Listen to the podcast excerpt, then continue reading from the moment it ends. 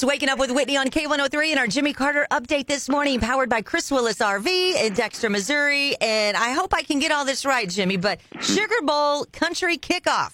You got it right. What is All it? right, the state of Louisiana wants to get in the game here. Every day this week, we've told you about something big, whether it's the Eagles, whether it's the George Strait show, and whatever else we've done. And they've all been hot tickets and they're high tickets. You know, a lot of big fat prices that none of us can really afford. Right.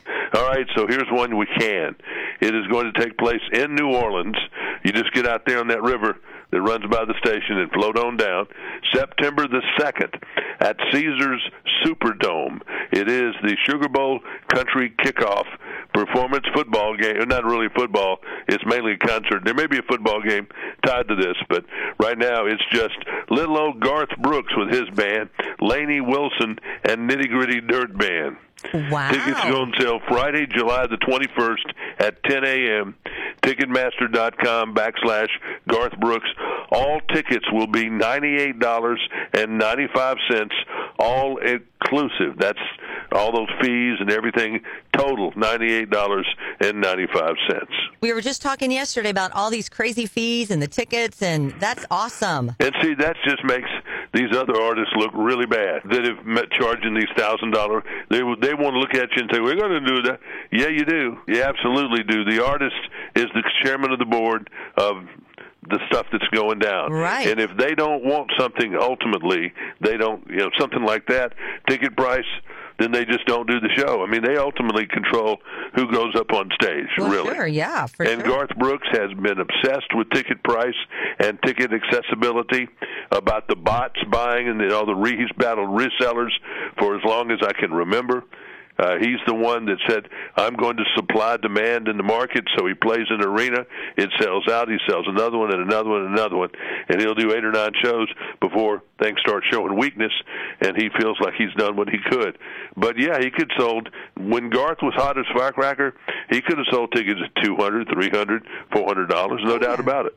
Interesting doings. Now, this morning when the sun comes up out in Los Angeles, they're having an executive meeting of the Screen Actors Guild and American Federation of Radio and Television Artists.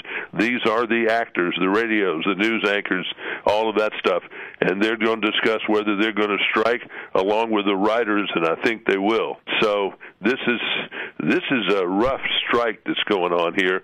Seventy something days already for the uh, writers. And uh, what does this mean to you? That means your shows, if you like FBI or Law and Order SVU or whatever, whatever is, NCIS, whatever, these shows ain't coming anytime soon. Mm-mm. And we're talking about not even in the fall. It'll the earliest they could start if this strike ends would maybe be put something in November, one or two things, but not a lot. This is what the Hollywood studios want to do. They want the writers to go broke before they resume talks. They want them to lose their apartments, lose their cars, and that type of thing. Then maybe he said they'll be in a position to sign a contract. They want to dig in. So that's bad. That's been exposed. Makes the producers look really bad in this, but we'll see where it all goes. Yikes. Now the Emmys, they snubbed Taylor Sheridan again. He's the one that's created all this Tulsa King, Mayor of Kingstown, Yellowstone, 1923, 1883, etc. They gave him zero nominations, and then they punished the people around him. Nothing, no Costner nomination. Uh, I don't think he's ever been nominated around an Emmy. Helen Mirren, who's one of the best actors actresses ever. She, I thought she was great in 1923 with Harrison Ford. They got nothing. You know these Emmy things. I don't know. I and know if you are a mom, and now this is outside the format, but there's an artist named Olivia Rodrigo that a lot of little girls like Oh, yeah.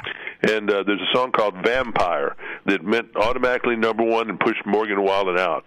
Well, you moms need to go online and uh, Google the lyrics to that song. Mm-hmm. It's got some f bomb stuff in it, and it's got some even worse than that. So Interesting. might want to check that out.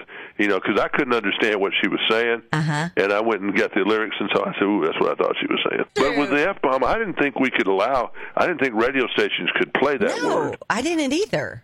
So, Huh. you know, if I don't know, that's just odd. Interesting. I'm going to check it out. All righty, that's my mess, my parenting for the day. That's my cheap ticket thing for the day. And okay. I love it. We'll chat with you in the morning. Thank you. Bye. Bye. That's your Jimmy Carter update being powered by Chris Willis RV in Dexter, Missouri. It's Waking Up with Whitney on K103.